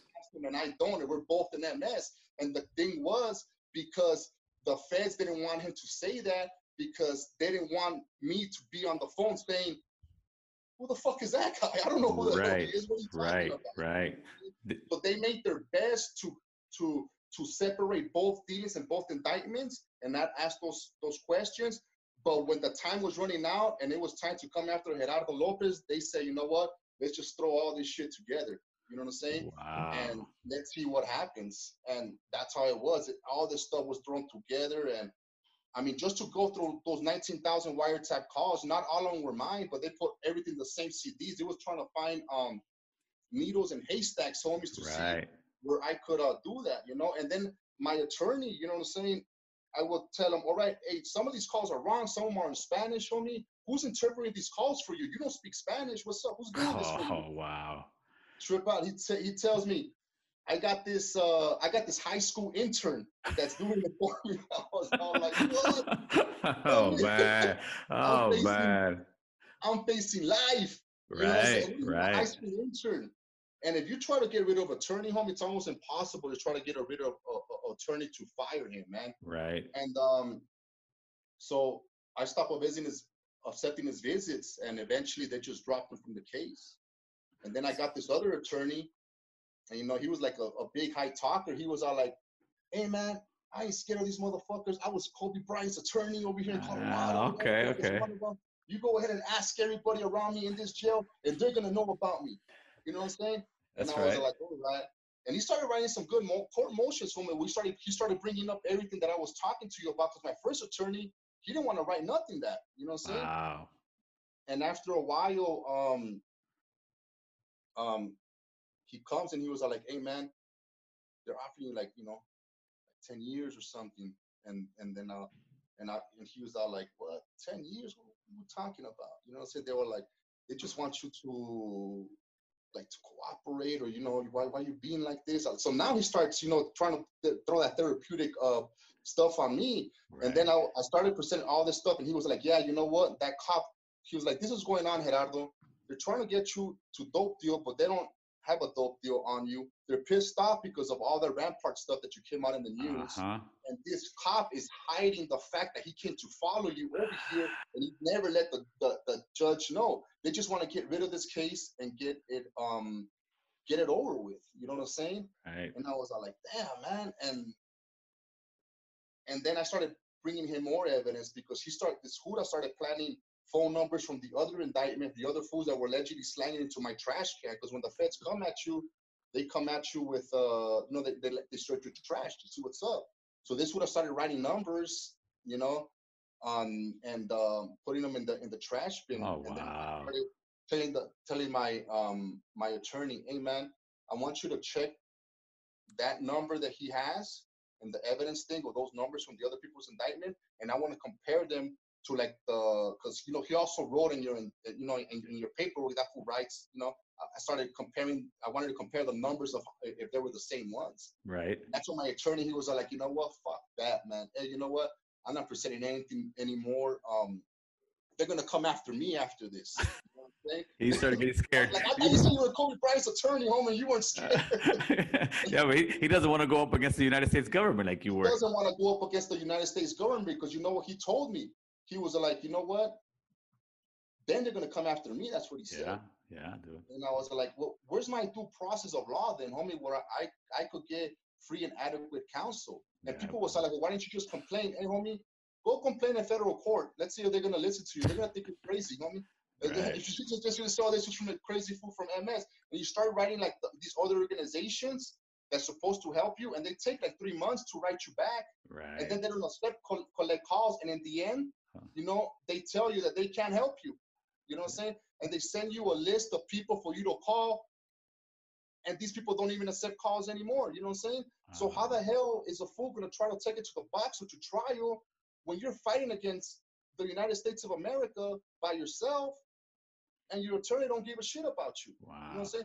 I had to write my own court motions. I mean, I was in the feds. I was in law library for like 10, 14 hour days just listening to wiretaps and just Wow. translating them myself and just submitting them myself, doing the the the the motions, you know. Then I got in a fight right there, and they sent me to the to the to the hole. Right. And then he sent me to like the little court process right there. I think that's when um they were starting to find out that hey, this fool, he's breaking his case. We need to get them. We need to get this fool away from that computer. So they Ah. sent me to the hole in the in, in, in the feds, and then um and then I was right there in the hole with, with, with another guy from uh from MS that they brought from from Pelican Bay. Right. You know, he ended up getting in, in, in a fight too, and we, we were right there, and um and then they they shot me to a, a Jefferson County jail, Right. and from my indictment, home, it's 100,000 pages of, of, of paperwork. Wow. My attorney only gave me like 150, 150 pages because he said that he, he, he didn't have the resources Right. to get everything else, but he gave me some CDs where all the all the stuff is right there. So I was like, boom, all right, let's go to Jeffco. I'll study my case right there. So I go to Jeffco, and I was like, where's the law library? What law library? No damn law library. Ah. I'm a federal. I started writing grievances. I'm a federal inmate. I want federal rights, man. Yeah, and all this time, the time is ticking. But these, the, the, the U.S. Attorney's Office wants to slow me down because I'm breaking my case. You know, I'm breaking my case apart. You know what I'm saying? They were trying to bury you. Yeah, man. It, it- I was facing 48 years, homie. So they put me in a in front of a computer. You know, Right. and Jeff would have a computer, but you could just Google stuff and like case laws. Right. I was all like, that's feeding me, but I need to listen to these wiretaps. Right. Like, well, that's the computer right there. Where the hell do I put the CD at, homie? you might as well put me in front of a freaking microwave, man. You know? So I started to uh, write more grievances, man, for all the federal inmates right there, because it was an overload. Because that federal facility, there was so many federal inmates, they couldn't house all the Ah, federal okay. inmates. They were shooting them to the county jails, but they were Right. giving us our federal rights. You know what I'm saying? So I, I started writing grievances. So then they they they put a computer, you know, with the with the CD thing, and I was put, I was, you know, I was like, okay, now I could view my stuff. I was like, man, where the headphones? And I need to hear my headphones. They're like, we ain't got no damn headphones. I'm like, Oh I'm like, here comes another grievance, man, for damn headphones. They were getting tired of me, but this time, time is ticking, homie. I need to Yeah, see of my kids. course. I was already locked up for like a year. You know what I'm Oh, saying? Time is wow. ticking, and all the all the only stuff that I have is the all the wiretaps. I had a gang of paperwork with me, all the wiretaps that I translated and everything like that. You know, so Right. so I was starting that in my case, and then the grievance went through, and you know the jura started to be cool after a while because you know in the county jail, you know the max stay for a person or you know a, normal stay is like you know a couple months, right? I was Right, there right. for like almost going on, on another year there, you know. Right. So they took somewhat of a liking to me, and you know they got a, a, a food cart. And they put the computer, they put the keyboard, they put the mouse, and they put some headphones, and they started wheeling that stuff around of, of, of who wanted to view their case. And there's a lot of federal inmates that you know, they don't understand, homie. I didn't understand either. I got a degree in criminal justice, but not to the effect where I could freaking uh, Right. Right. to that effect, homie. So, so um, I started getting on that list. You know, they're like, oh, now you got to get on the list. There was a jura right that didn't like me, and I saw the list. There was nobody on there but my name. I was like, Ah. no, I'm on the list, so let me get there, man. they're like, all right, you got 30 minutes. I'm like, and I was, it was Oh 30 minutes, and I was used to being on that shit for 10, 14 hours in the Right. feds, you know. Right. Of course. So then there was these other cool juras that late at night. There, some of them from LA. We used to talk about the Dodgers and everything. Right. know? Right. Right. It wasn't nothing of, of you know, and, and that's where it stopped, right? That's where our conversation stopped. Of course. You know? Of course. And you know, they knew not to come at me, you know, sideways with some other stuff. And late at night, you know, they opened up my my um. This fool opened up my my cell door, and he Yeah. would take me to a broom room. He locked me up in there, and um, would have me study my case, only from like 12 at night to like seven in the morning. That's right, You know, brother. just like in a broom room with the computer, and I'm just right there. There's all kinds of brooms and mops and everything. You know what I mean? Wow. I was like, I didn't care. I didn't care where the hell you put me at. That that, that was uh that, that was Clever's law office right there, homeboy. that was my that was Right? my office, dog. That was the law. office. So how long did how long were you fighting this case for? For two years. Oh man. Yeah, yeah, for two years, and then you know, and then that stuff happened, and um, and uh, yeah, I was just fighting my case and just writing my own court motions, and I, the attorneys never left my case, but I just stopped listening to them. I started fighting. I started going pro se. Pro se meaning that I started just representing myself in court and speaking Right. up because these people were scared. They weren't. Right. They weren't. Um. They weren't doing nothing. I was like, you know what? If I lose, I just want to put as much stuff in that for my appeal, as much right. as much stuff documented for my appeal, homie. And then they came at me with uh with 48 months. They were like, hey, Uh-uh. you know what? My attorney came, he's like, hey Gerardo, they offered you 48 months. And you you've been locked up for two years Right. and uh you'll be in a halfway house in about four months. Okay. Take the deal. You got till 12 o'clock today, homie, to take the deal. And You I- take hey, the homie, you take the deal?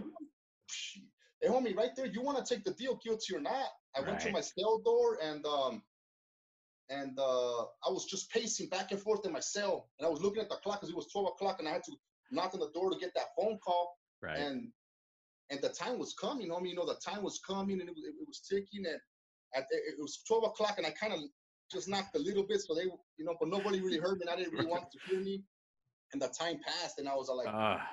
all right, man, this is it. We, Yeah, we're taking it to the box. Right. And then my attorney came the next day. He's like, "Hey, you didn't take the deal." And I was like, "Yeah, I know. I didn't." And he's all like, "All right, they gave you to 12 o'clock today to take the deal." You know what I'm saying? Right. I was all Right. like, Right. Uh huh. They It moved like it. a damn game show. Door number one, door number two, or door number three. Right. Right. So I was like, "We're going to the motions hearing." The motions hearing meaning that um, whatever I put in paper Right.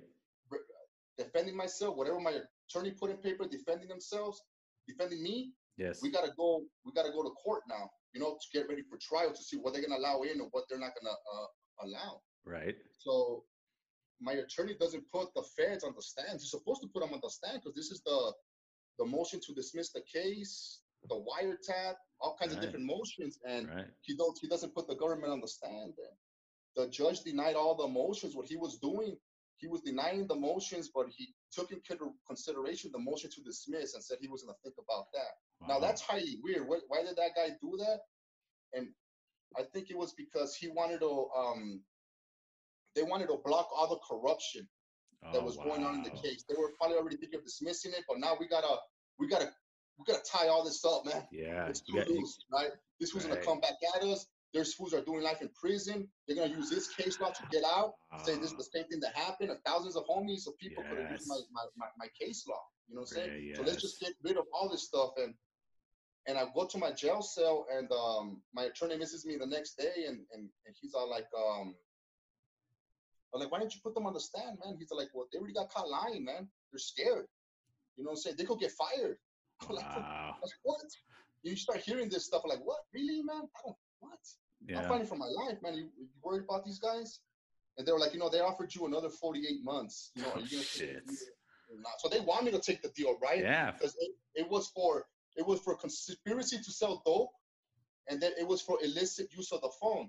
Now the phone is um, you know, you're talking about drugs, or or they say you're talking about drugs or doing any type of drugs on the phone. That's 48 months right there. And they always hit you with that. So you Right. could plead to that if everything else falls. So they wanted me to plead to that, and I was like, I wasn't talking about no drugs, homie. Right. So I ain't taking nothing. So I started writing my own court motions again and saying all the stuff that my attorney was wa- was um was doing, right? That he wanted he didn't want to represent me. Um, I was denied my fair due process of law and everything like that. So like a month later, they uh they opened up my jail cell. You know, one of the the the, the juras right there. And He said that my case was on the Denver Post that I got dismissed. You What? know, It- it- my attorney didn't even come tell me, homie. You know, the judge and the feds, they didn't even want to take us to court. They let us out the back door like nothing happened. It was such an embarrassment for them that they didn't even want to see me. You know what I'm saying? So everybody in my case that was from one to seven, as soon as my stuff got dismissed, they dismissed all everybody else's charges. There was even one guy that got tired and he pleaded guilty. they Oh just took his, they took his guilty plea back home and they said, you know what? Just whatever, you know what I'm saying? But the people from the other indictment, you know, that was separate from us. Yeah, yeah, yeah, yeah. this time, a lot of them had already took deals, and most of them had already pleaded um, guilty because we were already going like on two years, two um, two plus years, and they Wow. waited for it to go to two years exactly to the dot. The government also because it takes two years for you to file a lawsuit for for, for false imprisonment. You know what I'm saying? It takes two years. So they let me Um. out like a day before the two years. You know, I- there was no way that I was I- I had that much time to uh file that type of um of lawsuit. But yeah, man, it was it was that thing where Wow. I either get the 48 months or I lose and get the 48 years. And this judge would have maxed me out 48 years. Right, man. of course, I of he course. maxed out the, the, the other guy that was allegedly selling dope on the other indictment. He maxed him out for like 30 something, you know? And I had already written complaints against the, the judge um also, right? So yeah, that's So that's that's was, I. I- think your story and this part of it, it just shows the extent that the federal governments will go to try to prosecute people. And you had you had a you had a three year investigation with, with TAPS. You had a two years court. These guys are going through your trash. These guys are got guys uh, that are not from MS coming in They're putting tattoos on them. I mean, how many guys do you think in the federal system are there that got a raw deal like you like you would have gotten? Oh damn, a, a gang of them, a lot of them. I no nothing ever goes to trial. You know, nothing ever goes to trial. You either whether you're guilty or not, you take you take ten or fifteen years, Yeah. or you risk going to trial and you get forty or fifty years. There's no in between, and they're not gonna hit you with the low end because you already wasted the resources and all the time for you to go to trial. So they're gonna make you pay to go to um to trial. There was this guy that he, he it was the same. I remember hearing the case. There was this guy that he was all like, um, hey man, I'm about to get out right now, homie. I didn't sell no dope. There's nobody selling dope. They didn't have nothing on him. Right. And but during the the, the van ride to the to the feds, I mean to court, they put this um this hyena there like an inmate. She started chopping it up with them, you know. And he said, "Man, I swear I didn't talk to that hyena or nothing." And she testified that same day, saying that she bought dope from him. You know what I'm saying? And from right there, they broke him off. He was supposed to get um, I think the deal was ten. He ended up getting like freaking thirty or something Oh man. you know so it's just things like that homie that that just that's just the way that that it works. On on um, fortunately, you know, and the way and the reason that I tell all this all, all, all, these things that I found out of these investigations it's not for somebody to say, okay, shit, now I got this information, I'm gonna do it this other way. Nah, homie, just don't do the shit. at That's all. right. You know That's what I'm saying? right. That's You absolutely know, I'm right. not trying to give nobody information on how to do it, you know what I'm saying? Because there's all kinds of different things. This is what happened in my case. You know what I'm saying? Right. If you're about that life or um, you know, you think you're about that life, Yeah. you know, it, it comes at you when they're offering, you know, all those all those um all those years. So the best thing is I wasn't in the dope game, you know what I'm saying? But the best advice I give for somebody in the dope game is um that's the way it goes down. And if you think that your attorney is gonna help you, even if it's sometimes a paid attorney, Right. nah, sometimes those paid attorneys, they um they get you, get you, get you until it goes to trial and they, they start telling you, you got a good case, you got a good case, you got a good case. By the time trial, if you were paying this fool, by the time trial comes, you ain't got no feria, Yeah, bro. right? Yeah, Unless you for got sure. feria for trial, that's when your attorney tells you, okay, now they connect you with this deal, and I recommend that you um that you take this deal, man. Right. But yeah, that's just how the the federal um system works. Now, am I saying that every the, the the whole system is like that? Some people might say, yeah. You know, during these times, you know, I've met, you know, like I said in other interviews before, you know, I've met um government officials that have came to apologize, you know, like U.S. attorneys that they, they had nothing to do with my case. You know what I'm saying? Um, I had other police people. You know, sometimes I go to school to speak. You know, the the the the, CEO, the, the juras that um that read up on my case or heard up on my case. You know, I, I don't treat them as if it was them because I understand that it wasn't um it wasn't everybody and Right. even the U.S. courts, you know, I've had judges that invite me to um to their chambers to talk about to talk about law, you know, and the U.S. courts, I've done presentations for them for the defense, um, for defense attorneys across the country Okay. on how for them to build a better relationship with the clients, right, to represent them better, and also for attorneys that have clients facing capital murder, right? So they're already a lot of them are already guilty. It's Right. about how can I help you humanize your client so they won't kill them in the um, Right. in the death penalty. And I do a lot of consulting also for for for defense attorneys that have clients that are um, alleged gang members, right? Right. On Right. On how to help them because you know, and it's it, it's stuff that's in, in, law. You know, it's it's a due process right. Right. You know, for everybody to get a fair and equal due process and a trial as well. You know. Right. So, uh, once you get out of prison, and not even you didn't even go to the joint on this one. You you came out of the the federal the system or the county. How was your life? You came out. Were you working? Were you back to living a normal life? I mean, that had to have taken some kind of toll on you. Well, you know, it, it, you know, I, I even miss talking about all the the trauma that you go in there. I remember waking up in the jail cell and just like a thousand voices because I studied my case so much. So as soon as I wake up, I, it, it was like boom, like a big train wreck of my case and everything that I studied, all the wiretaps, all the surveillance just hit you like just flashes Wow. just waking up, homie. And then um and when I got out, after seeing, you know, the way, you know, being hearing yourself in wiretaps, seeing how you were being followed and everything like that. I mean, you come out and and before I got out, homie, you know, saying, you know, when I got out and I beat my case, because nobody really beats their case, you Right. know, Right. I get out, I you know, I get my legal stuff and you know, I gave my my Walkman away, my commissary away to the homies, and then um you get out and it was like a movie. People just started applauding everywhere. You know what I'm saying? Right, From all right. the tiras, you could see everybody just uh, All right. applauding. It was Peterman. I was I was on my way out, and the correctional officer said, said "Oh, hold on, Lopez." I'm like, "What's up?" You got this warrant that's holding you up. I'm like, "What the fuck, homie? What do you mean, man? ah, come on. I'm like, no more locked doors, motherfucker. oh man, now you got a warrant. yeah, I got a warrant for what? And they were like, you got this this ticket, man, that you owe. Was like, really a ticket? I'm like, how much is it for? Five hundred dollars? Because you know, when I would get stopped by the feds, they would or or they would do all kinds of these crazy stops just to stop me and give me a ticket just to search my car. Right. You know what I'm saying?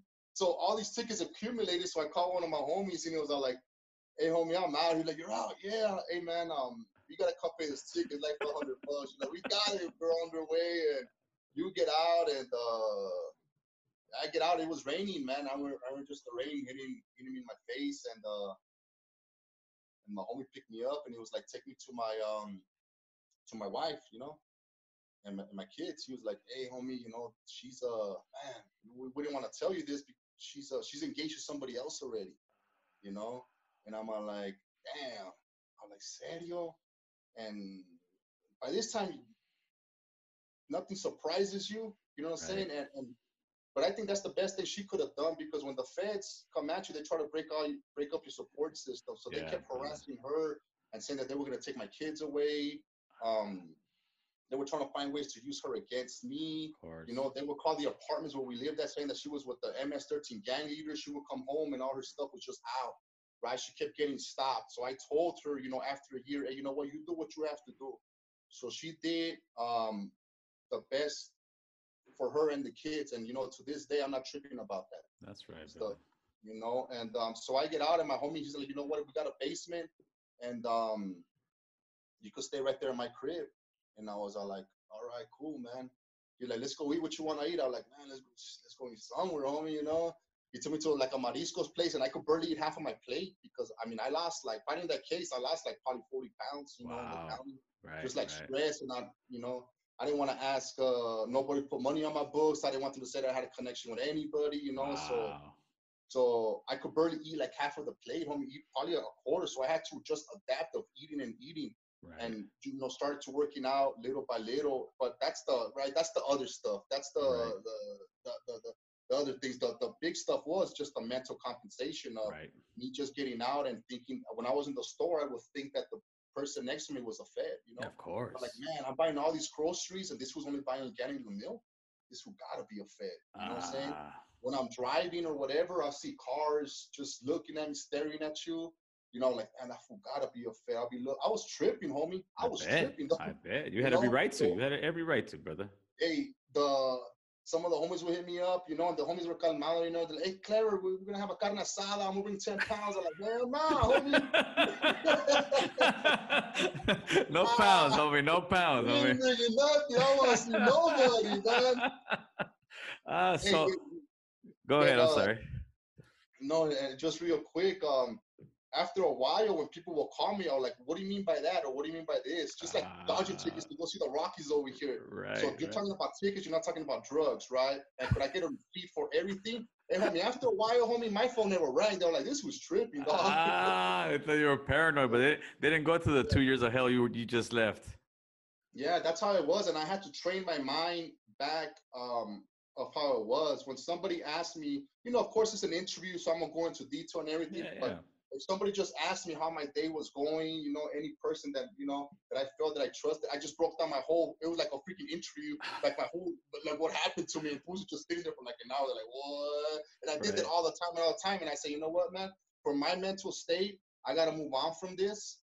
You know, I, I gotta talk about it here, talk about it in different forums, or you gotta learn how to shut it off like a light switch, or else you're not gonna recover mentally Right. um, from this stuff. So I started going back into gang intervention, Nice. right? Helping kids get out of gangs. I started speaking at schools, working at schools, and um, I started working with some other organization. And sometimes it was mental health trainings that they were doing, so we could do for the kids. Right. And you know, everybody was, you know, okay, this is what we, we, we're gonna learn to do for the kid. I was learning to how to fix my shit. You know what I'm saying? Right. before I right. before and I started doing that, and at the same time, I'm like, okay, cool. You know, I started feeling better, at the same time, but I think that what helped me, homie, was that I put, I said, you know what, fuck what, fuck my feelings, or whatever I went through. What what's that little homie's story? What, what's wrong with that person? How could I help that person? What's That's his right, story? brother. So I put all my energy into the homies from the barrios that were leading that wrong path, and I wanted to hear what they were going through, right? Or how to. So I put all my energy into that, and little right, by little, I started forgetting about my feelings, and I I started worrying about that person's feelings of how could I help this person prosper so he won't get end up getting locked up, or that person won't end up getting um life in prison. That's right, brother. That's right. So, so what are, what are you doing now? I mean, uh, is that what you're doing? You're working with Homies Unidos. What's what's happening? What's a, what's a, a day-to-day life uh, in Clever's life now instead of being in jail? Well, you know, um, well, right now it's quarantine, homie. pues todos, güey. so every day is the same thing now, man. you know, doing some prison workouts. I don't got no weights. I'm over the back army. I'm over the back army my couch, you know. and doing and got the water bags, and for some reason, homie, I started doing some jailhouse spreads, man. Oh you know, man, yeah, yeah, yeah. And, uh, you know, my, my my kids are with me. You know, that's right. And um, you know, so a lot so I do. So I started the Homies Unidos chapter over here in Denver probably about four years ago. Okay. Right. So we got that into um, in schools. We got it in the community too. So we give them that forum, the same stuff that I talked about in the beginning about Homies Unidos. It's yes. the same thing that we do with these other kids. It's just not me getting the, the services. It's me providing them for the services, give them that sense of belonging, that respect, power, and pride, right? right? Um, for them to have their own social group for them to be able to talk about um, stuff that you know that they could all relate to. So we give them a safe forum to um, to express themselves, and it goes back to the I, run the same circulo from that therapy session from YTS, right? It's the same thing.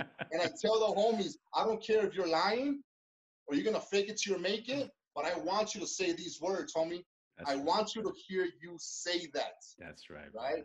And after a while, man, um, their grades start going up, man. They start seeing, you know, they, they're part of a social club and they start graduating. That's the best gift for me when you see a kid that a lot of people gave up on and they said this kid's never gonna graduate and you see him walking down the aisle with his diploma, homie. That's the best gift, man. And seeing their their parents, you know, that's respect, power, and pride yeah, right there, brother. homie. Yeah, you know what I'm saying? And then seeing them go on to colleges and there's kids now that um they go do the speeches for me. You know what I'm saying? They it's about their their they talk about their life stories. You know what right. I'm saying? It's about them. It's not about me. That's it, you know. It's about homies who. It's about their story, homies unidos. So we got that in schools and um and right now because of the quarantine we did two online stuff. So right now what we do with the kids we check up on them every every every uh couple times a week all of them you know, one-on-one phone call, text, email. They got um, our numbers 24/7 for them to talk to us to deal how to deal with confinement and isolation because for a lot of them it's their first times in, the, in these things, right? To right, be confined inside your, your, your, quarters. So we tell them uh, on, on how to, uh, with being locked up with that experience experiences, you know, yeah. from pretty much being locked up for two years in a in a bathroom in, in a cell the size of a yeah, bathroom not yes, being able yes. to come out right so we give them activities and you know and and things like that and how to build also for them how to build a better relationship for me with their familias because a lot of the times now the club is closed everything's closed you just can't run off in an argument and say, "I was, I'm gone." Right, you know right, right. Now you gotta stay there. You know what I'm saying? You gotta stay there. So we start teaching these kids coping skills on how to come at your parents or whoever you live with, firme, and and, and right, and without the conversation escalating to gritos or chingazos, right? Um, it's about if this person, if you get mad, how are you gonna de-escalate yourself? So we also talk to the parents, um, um, too. You know what I'm saying? To uh to make sure that if they need that parenting guidance too, you right. know, some of the parents are young, you know right. what I'm saying? Some didn't graduate from high school. Um, you know, or or but just because you grad didn't graduate from high school doesn't mean that you have you don't have those those tools in, in right, of course. In your in your caja, you know what I'm saying? But um, you know, we're just right there for for a support, you know, for them to know that that that we're there for you. And I think that's the biggest part when somebody knows, homie, that that you're there for them, I mean, it could be a world of a difference. Instead of a kid that tells himself, you know, I ain't nothing or I ain't this or I ain't that, when that kid knows that, you know what, hey, we got Gerardo, we got homies, or we got Carlos or, or, or Gil or whoever that could speak up with you, they know somewhere to um to go to and to, That's right. to talk to without right. knowing that somebody's gonna judge him or make fun of him. That's right, brother. That's right, man. Well, you know, Man, it, has been an absolute pleasure talking to you, brother. Uh, if you could please let the audience know, you know, where they could find you, even where they may be able to help uh, help your cause, man. Help Homies Unidos, you know, or how how uh, how we, if somebody wants to get a hold of you and contact you, you know, how, how can they do that? Yeah, so um, our website is um, www.homiesunidosdenver.org if they want to get a, a hold of us. And uh, there's also Homies Unidos still in LA. We just celebrated our 20th year anniversary over in LA a few months ago. So it was cool to see um, all the homies that did change their lives in Homies um, Homies Unidos, right? And there's a lot of people that are very uh, successful. They went through a program, and it was freedom to see after a long time also the people that helped um, that helped me out. But I'll shoot you also my my information so you could um, put it there. If people want to get at me directly, is uh, G Lopez at homiesunidos.org. And um, I guess I'll probably get my Instagram too. Put the gram out there, homeboy. Put the gram out Put the there. gram- So it's, it's, it's uh, yeah, it, right there. It's clever, clever uh, G-Lo, right? That's right. So, and uh, hey, hey, the, the, the biggest question: What you know about them Nikes, homeboy? ah, ah, what you know about them Nikes, Cartal? Come on. hey, you know what? I uh, I have a, I bought them one time, and then I started uh, I was like, I'm gonna buy some Nike Cortez just for the Ah, man, those are classic, homie. Are I classic. went, I went down to LA and the Nike Cortez, homie, like everybody's wearing them now. I, I guess they're safe to wear now. You know what I'm saying? Back in the days, homie, you wear Hey. the Nike Cortez and Yeah. like, who, where the hell are you from? Then you stop wearing, Yeah, you yes. stop wearing them. But now I, I just did an interview with uh man, what is this this the, shoe magazine, homie? Sneaker Freaker.